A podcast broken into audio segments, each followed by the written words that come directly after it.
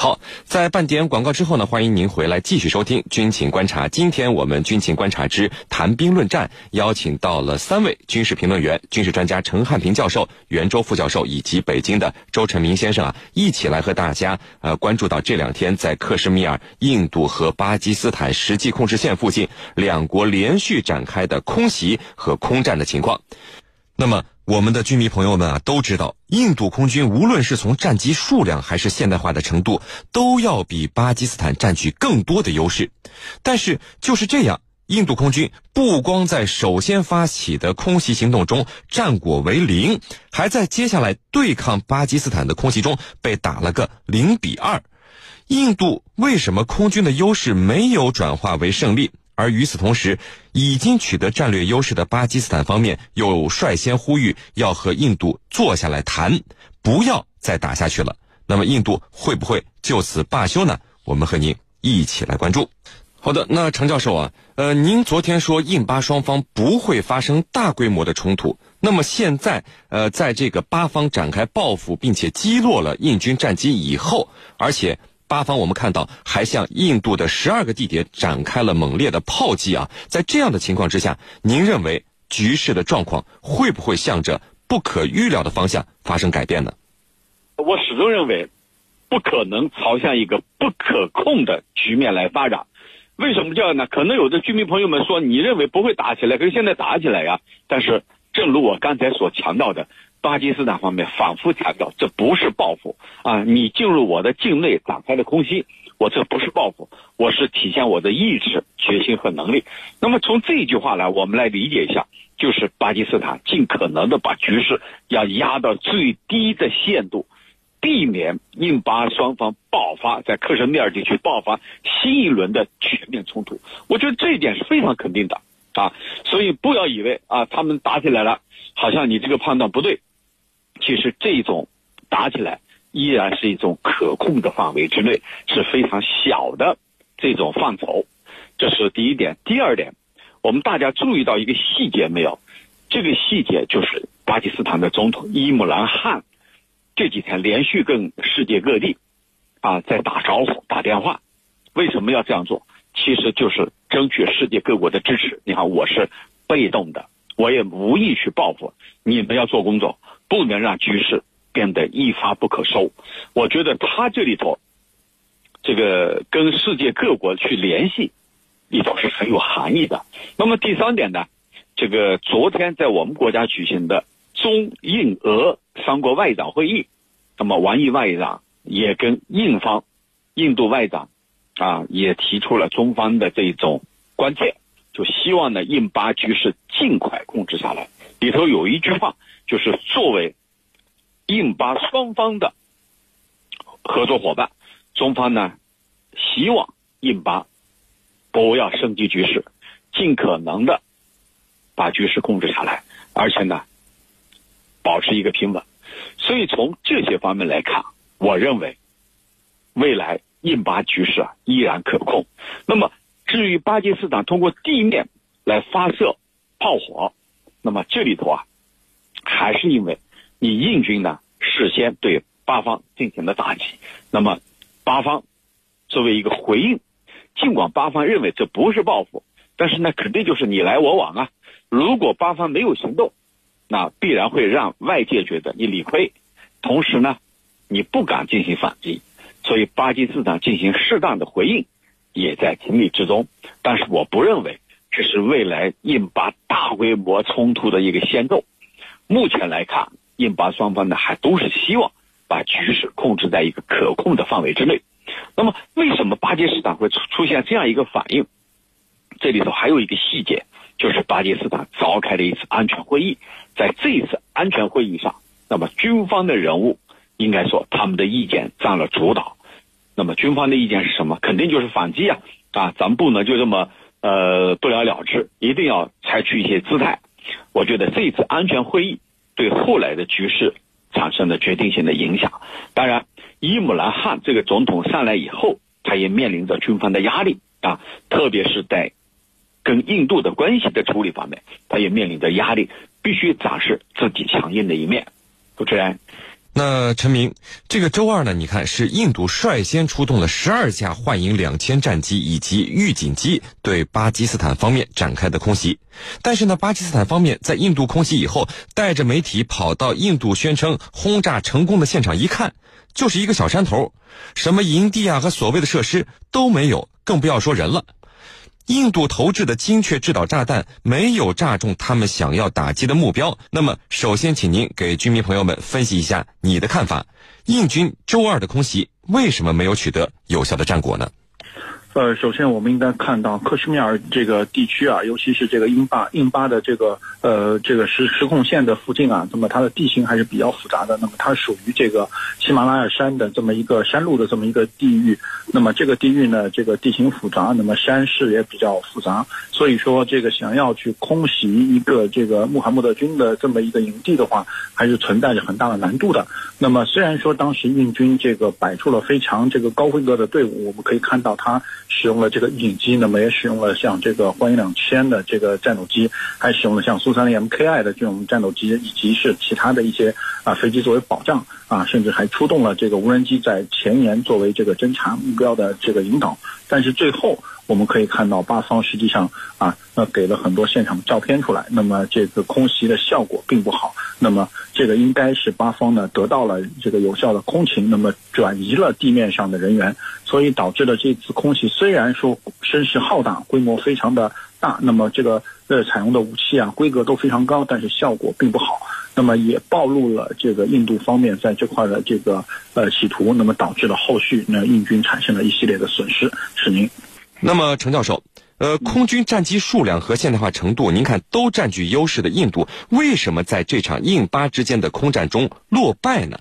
被击落了两架战机，宣称击落巴基斯坦战机，结果什么证据也没有给出。是什么原因让印度没有让绝对的战机数量和现代化优势转化为胜利呢？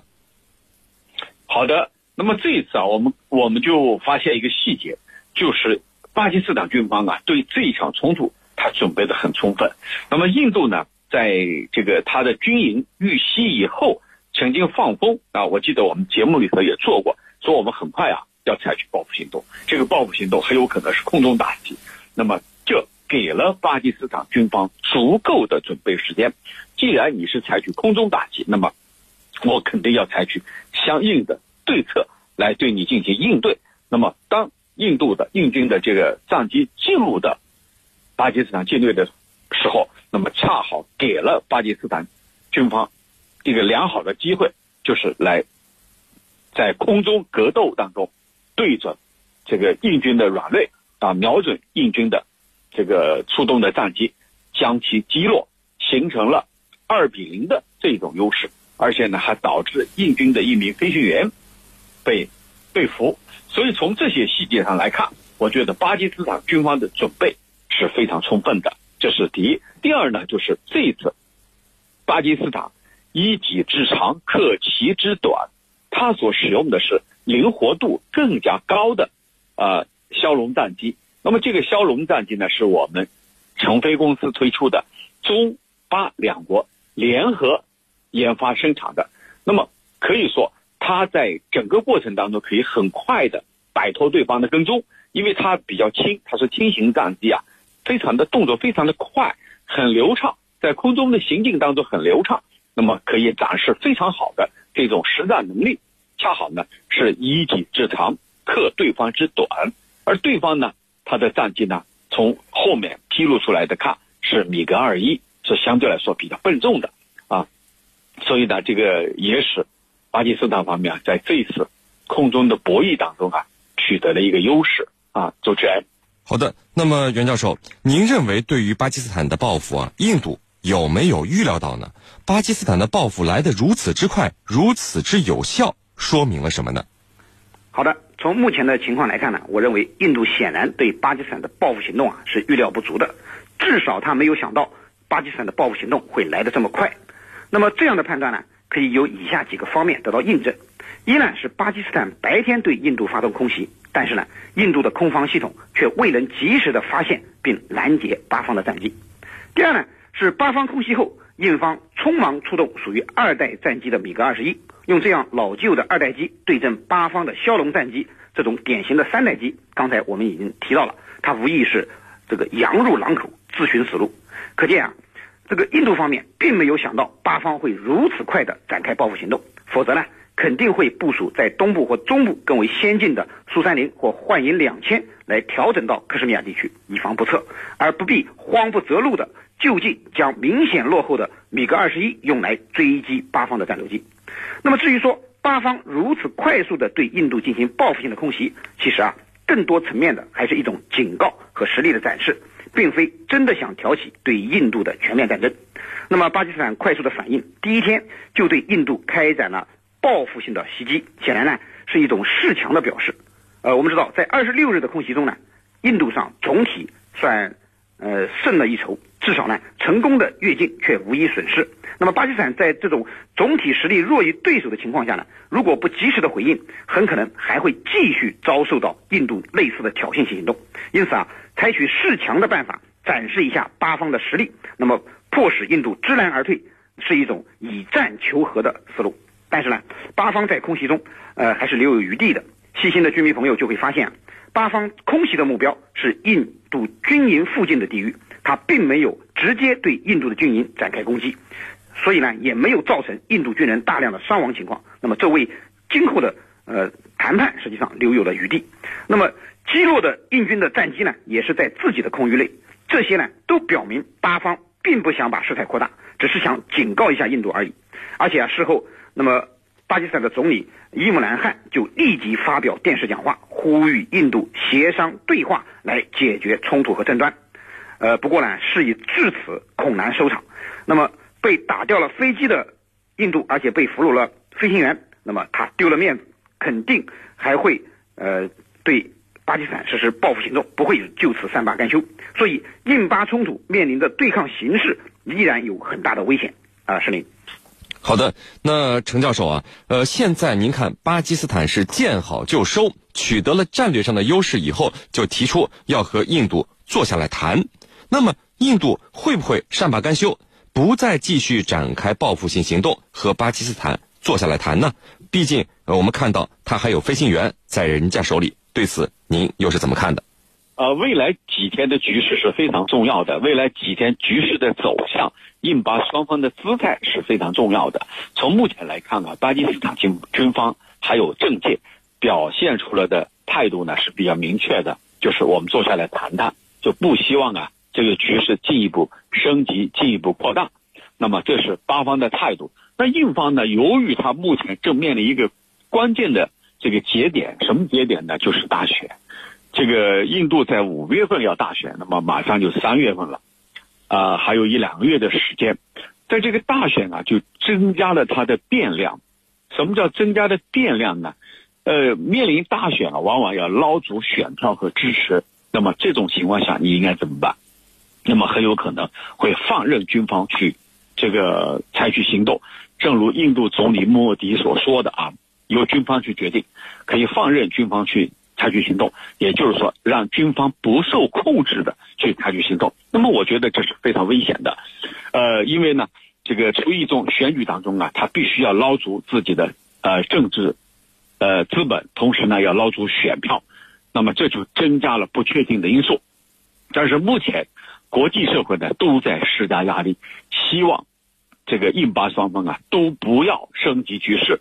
啊，目前呢，这个联合国的这个发言人已经表态了啊，希望他们这个不要再升级。而中方啊，作为这个上合组织的成员，包括俄方都不希望他们继续升级。那么这些呢，都有可能形成压力啊，对印度政府形成压力。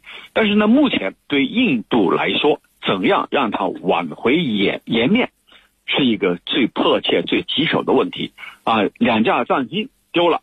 人被抓了，应该来说是颜面尽失。那么怎样去挽回颜面？如果让他满足了自己的诉求，有一个台阶好下，我认为他也可以见好就收。否则的话，由于这次选举面临的复杂局势啊，是去使未来的这个预测更加困难。主持人，好的，非常感谢我们的三位军事评论员为我们带来的精彩解读，谢谢三位。深入军情一线，直击世界风云，军情观察。好的，接下来呢，进入到网友谈兵环节，看看我们的军迷朋友们在网上都给我们的评论员们提出了哪些问题。大家呢，依旧可以在各大手机应用市场下载大蓝鲸 APP，在大蓝鲸社区是您的朋友圈里呢，来提出您的问题。呃，陈教授，有军迷朋友问说，接下来印度还会继续空袭报复呢，还是会在地面发起作战？呃，我觉得下来这两个方面都不能被排除。呃，从地面就是炮击。因为你巴基斯坦已经大规模的炮击了，那么印军很有可能展开还击，啊，这是地面的。那么空中很有可能印军啊会升级，就是原来他采取的做法是偷偷摸摸的，那么下一步我认为有可能会升级。当然这里头有一个前提，就是莫迪政府到底出于一个什么样的目的？啊，你是为了捞选票，那肯定会升级。如果说偃旗息鼓，就此罢手，那么极有可能就这样了。双方尽快谈判，把飞行员给放回来，这是最主要的。但是不管怎么说，由于这一次正好面临一个大选，就是未来的局势啊变得不可预测。主持人，好的，我们看到另外一位军迷朋友问说，国际社会啊好像对印巴冲突关心的国家并不多，这是为什么呢？嗯，这里头也是有原因的。为什么他们关注不多呢？你看最近有很多大事情。第一，非常震撼的，啊，吸引全球注意的，就是金特会。第二次金特会在越南河内举行，这两天，紧接着，金正恩将会访问越南，正式访问越南，这是除中国之外的第二个外交秀，所以核心和关注的焦点都在这个上面。那么在欧洲，英国面临脱欧可以说是一筹莫展，这也是世界关注的。再一个就委内瑞拉的局势，委内瑞拉由于美国一心要推翻马杜罗政府，可是呢，欲速则不达，没有办法很快去推翻它，怎么办呢？就是温水煮青蛙。但是到目前为止，这只青蛙依然在水里活蹦乱跳，所以全球舆论关注的焦点在这几个方面。而印巴呢，恰恰是因为他们之间的这种零星冲突家常便饭，懒得去关心了，所以这就认为印巴冲突啊是一个老话题，没有多少新意。主持人，呃，陈教授，有居民朋友就问说，很多人觉得克什米尔又重新成为全球一个不安定的火药桶，您是怎么看的呢？嗯，的确，克什米尔地区啊，可以说冷枪天天有，越境也是家常便饭，的确是一个火药桶。呃，印巴克什米尔地区，还有呢朝鲜半岛啊，还有那些这个巴尔干。都被称为世界上的火药桶是非常有名的，但是这一次呢，我觉得情况有点不同，啊，一方面呢，印度很快要面临大选，另外一方面呢，这个印巴两国呀都需要外界的投资，外界的投资是最惧怕不稳定因素的。如果这个地方非常稳定，你比如说拿我们的周边像越南呐，这个柬埔寨这些国家来说，他们比较稳定，那就成为。各方投资的一个热土，那么印巴很显然不希望造成一个动乱的局面，因此呢，我认为双方见好就收的可能性是非常大的。主持人，好的，我们看到另外一位军迷朋友问说，巴基斯坦方面为什么只进行了驱逐，没有击落印度战机呢？嗯，我们设想一下，假如你把印度的战机给击落了，那个性质就变了，事态就会扩大，那么印度肯定受到羞辱啊。他会不依不饶啊，所以把你驱逐出境，你是入境我们的，我把你驱逐，也表明呢我的姿态，我不让你入侵，但是我也无意去扩大战火。而对印度来说，他也有台阶了。你看我达到目的了，炸死了对方三百多人，那么我也回来了。所以呢，双方啊都满足了颜，保住了颜面啊，也就意味着不太可能大规模的继续打下去。主持人。呃，陈教授，有居民朋友问说，美国总统特朗普承诺给朝鲜安全保障啊，美国的承诺以前老是被自己违背，这朝鲜这次怎么就会相信美国了呢？嗯，朝鲜根本就不相信美国，美国的所有的承诺，它是会出尔反尔的，会推翻自己的承诺的。那么朝鲜之所以这么做，也摸准了美国人的这个步骤，也就是说，朝鲜是在按部就班啊，你不是要承诺吗？那我也做出承诺，那下一步你该解除对我的制裁，那么由此来获得实惠，来缓解这个对朝鲜的制裁。同时呢，双方设立像。联络处一样的机构，也就表明两个国家不再是敌对了，而是一种正常的国与国的关系。所以这是朝鲜要达到的诉求。主持人，好的。那我们看到另外一位居民朋友问说：俄罗斯在中东地区的利益是不是就靠这个什叶派之湖了呢？不是，俄罗斯在中东地区的利益，它绝对不是说站在什叶派一边，因为你这样的话很有可能被逊尼派敌对。而逊尼派的势力和影响力要远远大于什叶派，只不过呢，目前什叶派里头像伊朗这样的国家呢，被其他国家视为是刺儿头，啊，他们不敢碰而已。其实对俄罗斯来说，他没有必要去得罪逊尼派，因为逊尼派和什叶派都好，都是俄罗斯想要拉拢的。为什么这么说？大家看得很清楚，他不是把武器也要出口给沙特吗？同时跟其他的海湾国家关系也都很好啊，所以这就说明。俄罗斯绝对不会只依赖一方，而是会把这个地方所有的各方都能够笼络在手。这样的话，它的影响力、它的势力范围就会更加扩大，包括以色列。那么，以色列总理内塔尼亚胡又去俄罗斯访问了。这里头就是说，这些国家都认俄罗斯是这一地区的强有力的势力和影响力。主持人。呃，陈教授，有居民朋友问说，对于现在委内瑞拉的局势啊，您怎么看？美国和委内瑞拉反对派呃有没有达到目的呢？好的，呃，目前委内瑞拉的局势呢，呃，是处于一个拉锯的呃状状态。呃，反对派方面说，三二月二十三号是一个节点。那么我记得我在节目里头也分析了，我说这个不太可能成为一个分水岭。果然，事实证明了我的预判，委内瑞拉。反对派并没有得逞。二月二十三号这一天是这个临时总统就任一个月，啊，自称为临时总统啊一个月的时间，同时呢也是把人道主义救援物资要强行运到委内瑞拉境内境内的那一天。但是呢，委内瑞拉政府很好的处理了这个事件，而且呢，国民警卫队和军方。保持了很大的克制，没有酿成大规模的流血事件。这样的话，美国和西方国家很难再有这个在这件事情上很难有新的滑头、新的借口来进行介入。但是呢，未来呃，利马集团会议要召开，在这次会议上，我觉得支持委内瑞拉的和反对委内瑞拉的各国肯定会进行一场博弈。那么，临时总统。这个瓜伊多要出席，呃，他有可能会取得美国的新的支持，因为他要拜见美国的副总统彭斯。主持人，好的，我们看到另外一位军迷朋友问说，克什米尔又开始交火了，但是呢，不是印军和巴基斯坦军队，而是印军与当地的武装分子。为什么印军到现在都没有对巴基斯坦展开报复呢？好的，印军要宣称对巴基斯坦展开报复是总统说的，他是由军方自己来决定。也就是说，我对情况不了解，我对双方的实力对比、决胜的能力到底有多强，我不了解。你军方自己去定。那么，军方在没有查清楚到底是谁所为的情况下，如果贸然跟巴基斯坦开战的话，那么对军方、对印度军方来说是极为不利的。那么，最重要的是要找出这一伙。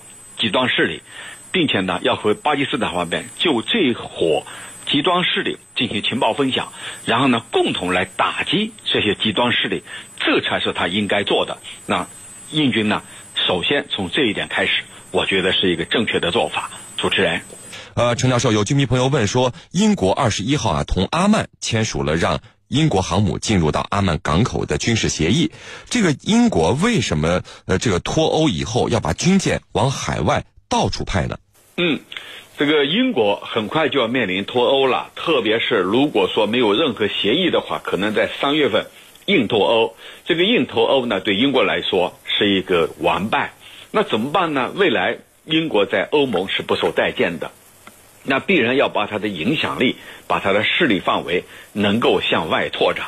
那么哪里像中东、亚太，就是它最为理想的一个拓展地啊！英国方面多次表示，它的军舰要到亚太，要到南海来，就是出于。